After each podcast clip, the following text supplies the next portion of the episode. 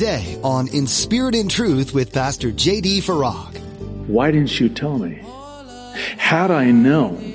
Yeah, but even if I told you, you wouldn't have believed it. Hey, you didn't even tell me. That's on you. Whether I receive it or not, accept it or not, believe it or not, that's on me. But you didn't even tell me. That's on you. That's the warning to the watchman in Ezekiel. your blood, Mr. Watchman, their blood is on your hands because you didn't even warn them. You didn't even tell them the truth. What's coming? All throughout the Bible, we're told that judgment is coming upon an unbelieving, Christ rejecting world. Today, Pastor JD warns you that you're responsible for the truth of the gospel that saves people from the judgment. Why wouldn't you warn those that you love and tell them about Jesus and that He can save them? Now, be sure to stay with us after today's message to hear how you can get your own copy of today's broadcast. Subscribe to the In Spirit and Truth podcast or download the In Spirit and Truth iPhone or Android mobile app. But for now, here's Pastor JD in the book of Titus chapter 2 with today's edition of In Spirit and Truth. You're assuming that you're going to get married and have children, give us grandchildren, and, you know, start your career and live happily ever after. Okay. First of all, you should say, Lord willing. But you're also making another assumption that we don't share that with you as our children or as a younger person. We want to see you do all that too. Well, what's the difference? Why then do you not feel robbed and we do? I believe it's this. I believe it's because we, the onus is on us to teach them the truth about the rapture of the church and encourage them to put their hope in the return of Jesus Christ. Now, again, stay with me. See, it could be, and I'm, I'm going to be very generic and not specific when I say this. It could very well be that we as adults, as parents certainly, have modeled for the young people an unhealthy, even unholy attachment to this world and the things of this world that has lent itself to this. So they're making those assumptions based on the model that they have. So their hope is not in the rapture, their hope is in this world. Now, I'm not fully excusing them. That's on them not to excuse it, but to in some way explain it. So you've got this adult, this parent that has let go completely of this world, especially now, by the way. And it's almost like I, am you'll forgive me, but this whole thing when it started, is kind of like God had to pry our fingers and our tight grip on those things that we looked to and indulged in and even could be guilty of idolatry in this world. And he just, I mean, we were holding on so tightly. And then this whole thing hits, and all of a sudden you're going, oh, oh, wow, this just doesn't look good. The outlook doesn't look good. Wow, that's good. Because when the outlook doesn't look good, try the uplook. In other words, wait, you, you, oh, wait, let me see if I got this straight. Again, you'll forgive me. I, I don't mean to be snarky, but I kind of do, but so you're saying that you're hoping that everything returns to normal so you can get your life back. Oh, you, you want your life back? You want to keep your life? Lose it. And if you're unwilling to lose your life, you won't keep it. How about that? You know, there's now, and we've talked about this, but there's talk of, hey, now we're going to start reopening up and, you know, we're going to start, you know, loosening some of the restrictions and you can go to movies again. You can go back into the theaters and listen, maybe I'll just speak for myself. I'm not interested. I'm kind of over it now. I think of that hymn. Again, you'll forgive me if I'm waxing nostalgic here, but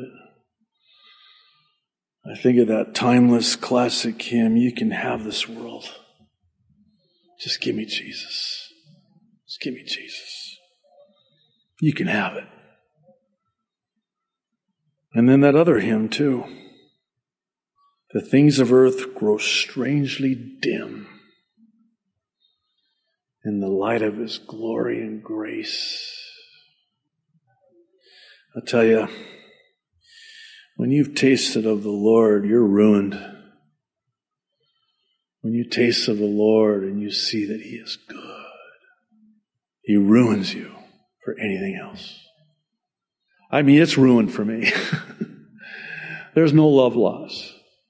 Okay, Pastor. So, what if? Can we just do a what if here? Fine, sure, why not? What if uh, you're wrong? Okay. What if things do go back to normal and you got this whole thing wrong? Well, first of all, I mentioned it in the update. I will humble myself and I will ask for forgiveness if I got this wrong.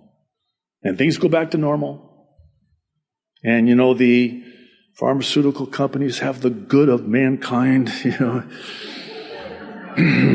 Sorry, I might have taken that a little bit too far. Okay, cool. You know what that means? Maybe I will do my daughter's wedding. Maybe I will hold my grandchild in my arms. Praise the Lord. Praise the Lord. Oh, got more time to win people to Christ too. Praise the Lord. You know what I'm saying? It's win win. It's win win. Either way. But we still have this problem here because there's also this rebuke. And as God knows my heart, I wish that word wasn't in verse 15. Can I say that? I just did. You don't want it there either, right? I mean, I'm good with the teach. I can do that. I'll teach. I'm really good with encourage. I am so cool with encourage. But then why did he have to say rebuke? Ah. Whether young or old, sometimes there is a much needed rebuke in this regard. Yeah, you need to encourage one another concerning the rapture. But there may come a time where you also need to rebuke one another concerning the rapture. I want to read 1 Thessalonians chapter 4 verses 16 through 18. We will close, but I just kind of want to fill in a couple of blanks and connect just a couple more dots as we do. This is what we are to teach. It's the Word of God. What is God's Word? I know this is deeply profound. It's God's Word. What do you mean? No. God's given you His Word. You know, when we say, hey, my word is my bond, I've given you my word. Okay. I would much rather have God give me his word because, see, I know that God will never fail and God can't break his word. If God's given me his word, guess what? Done. That's his word. He's given me his word. He has promised me. Do you know that one has counted over 3,000 promises in the Word of God? Oh, by the way, spoiler alert, this is one of them. This is a promise. This is the Word of God, the promise of God to you and to me. It's the rapture. For the Lord Himself, verse 16, God's Word, will come down from heaven with a loud command, with the voice of the archangel, and with the trumpet call of God. And the dead in Christ will rise first all those loved ones that went home to be with the Lord. This is the bodily resurrection. To be absent from the body is to be present with the Lord. Whenever I do a memorial service, I'm always reminded of this illustration of the body, soul, spirit. We're made in the image of God. See, when, when we die, our bodies dust to dust, return to the ground from where they were created. And by the way, the 17 elements in the dust are the 17 elements in our flesh, our bodies. We were literally created from the dust, the dust of the earth. That's not hyperbole. That's literally. So the spirit is absent from the body. And if you're born again of the Spirit of God, you're sealed by the Holy Spirit, and the Spirit leaves the body and goes to be with the Lord, present with the Lord. All those loved ones, their remains are here. Our daughter, Noel, her remains are here, her spirit with the Lord. So here's the thing. When that trumpet sounds, they get their bodies first. Don't worry, we're not going to have to wait very long because it's going to be instant. 1 Corinthians 15, 51, and 52. In the twinkling of an eye, not a blink, twinkling of an eye. We're going to put off these bodies, these corruptible bodies, and put on our glorified, incorruptible bodies like that. I mean, so fast. I mean, really fast. And we're going to meet them in the air. So here's the illustration a light bulb. You've got the bulb, you got the light, and you got the electricity. The bulb is like the body. When it ceases, you take it out, you put it in the rubbish, it goes back to the ground from where it was created. Electricity is like the spirit. It goes to its source. Not HECO, by the way. Holy Spirit, goes to be with the Lord. Presence of the Lord. Works both ways, by the way. If you're not born again in the Spirit, when your spirit leaves your body, you go to hell. That's the Word of God. It's the Word of God. What about the, um, the light that's created when you bring bulb and electricity together? Oh, that's the soul. We, when we get our new bodies, and those that died in Christ, when they get their bodies and they're reunited with their spirit, they are a living soul light for all eternity. You see that illustration, how that works? That's what happens when you die. The spirit is absent from the body, body goes into the ground, the light ceases, deceased, and then when the rapture happens, they get their new bodies reunited with their spirit, and they're a living light, living soul for all eternity. Now, we bypass, I like that part. That's why I like the we who are alive and remain part, because that means we don't see death. We're going to be changed instantly in a fraction of a fraction of a second, by the way. And we're going to meet them in the air, verse 17. After that, we, I want to be a we, I want to be a we, who are still alive and are left, will be caught up. Harpazo in the Greek. That's where we get our word rapture. It's actually transliterated from the Latin Vulgate. Notice nowhere does it say that Jesus comes back to earth. No, we're caught up together with them in the clouds to meet the Lord. Where's the Lord? In the air! I'm sorry I'm yelling. That's the rapture. I get cynical and I, I need to repent. But you know, when people say, what the word rapture isn't in the Bible. Yes, it is. It's not in an English Bible, but if you have a Latin, it's in the Latin. Oh, how about this one? I'll just, just bear with me. I had actually somebody ask me this once. Do you really believe in a secret rapture? It stopped me. I, had heard those words, but I'd never been asked that question before. And I have to confess that I was really taken back when I was asked that question. And of course, my flesh is right there.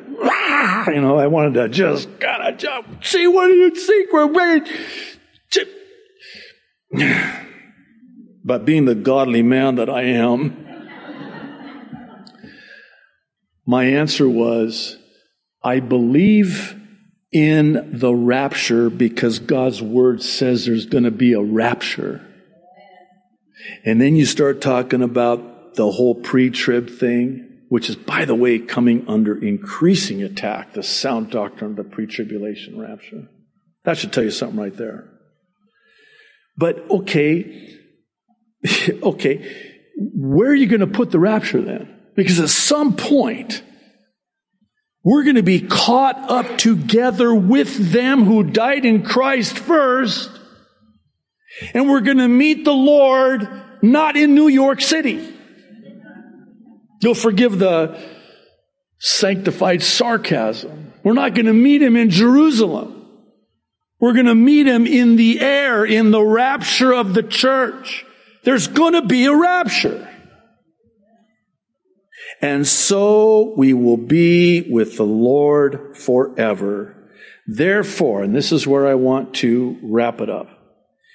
Encourage one another with these words.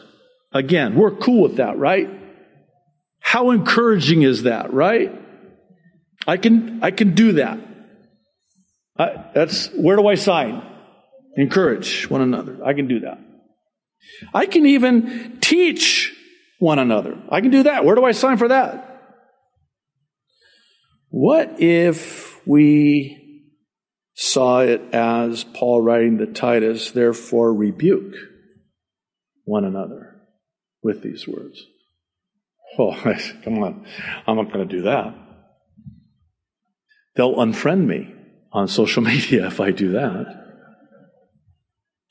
Well, I'm going to close with a proverb that goes like this The wounds of a friend are faithful and can be trusted, but an enemy multiplies kisses. Here's what I'm learning. Initially, you speak the truth in love because you love, and you rebuke. I mean, think about it. If you didn't care, why bother? Yeah, go ahead. We used to say that to our kids all the time. You know, we the reason why we discipline you is because we love you, to which they would respond, Stop loving us so much. and we would say things like, you know, if we didn't care, we would say, yeah, go ahead, juggle knives on the H3. I don't care. Again, if you have a better illustration, just let me know. That's my story. I'm sticking with it. You get the point, right? Why do we rebuke somebody? Because we love them enough, we care enough about them to speak the truth to them, even though we know we're jeopardizing our friendship. Oh, by the way, to not do that is self love. Hey, let me use this illustration. You go into the doctor's office, and the doctor realizes that you've got cancer. But he doesn't want to tell you because he wants you to still like him. So he doesn't speak the truth to you. Uh, that's an ugly doctor. I'm not talking ugly in the physical sense. That's an unloving man.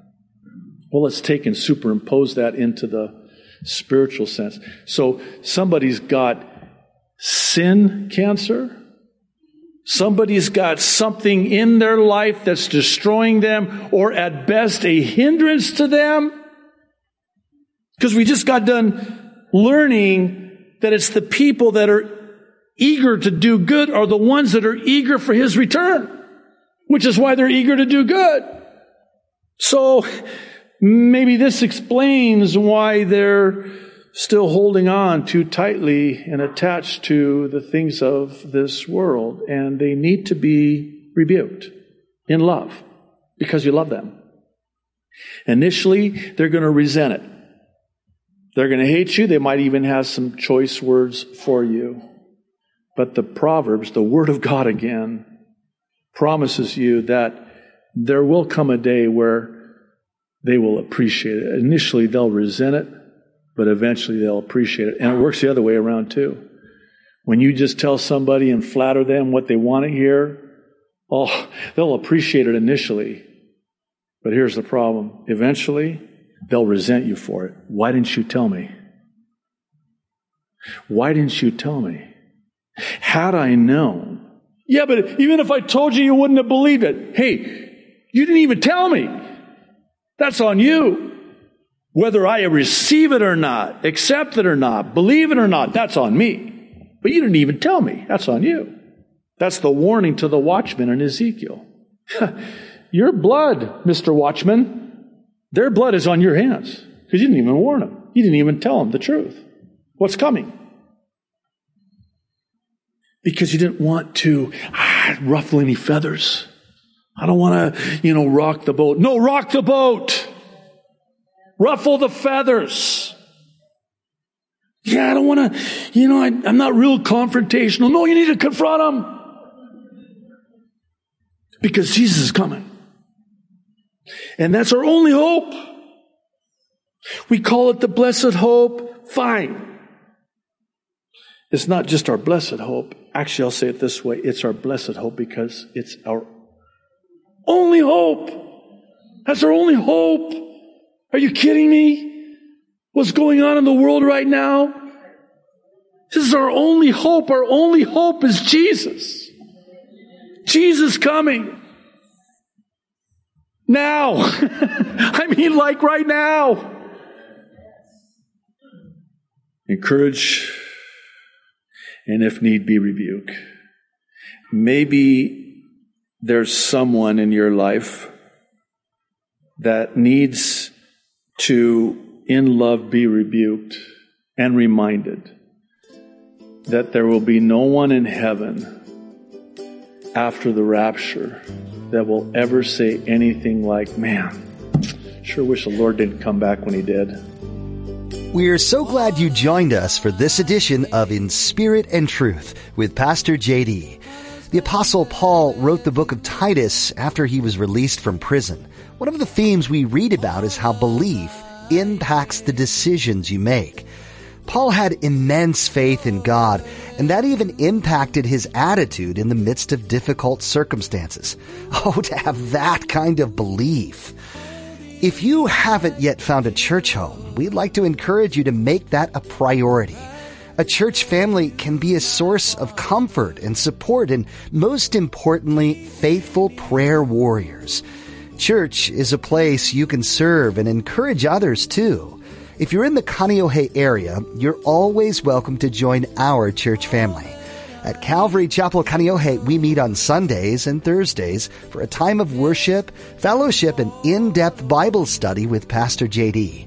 You can find service times, directions, and more at our website, calvarychapelkaneohe.com.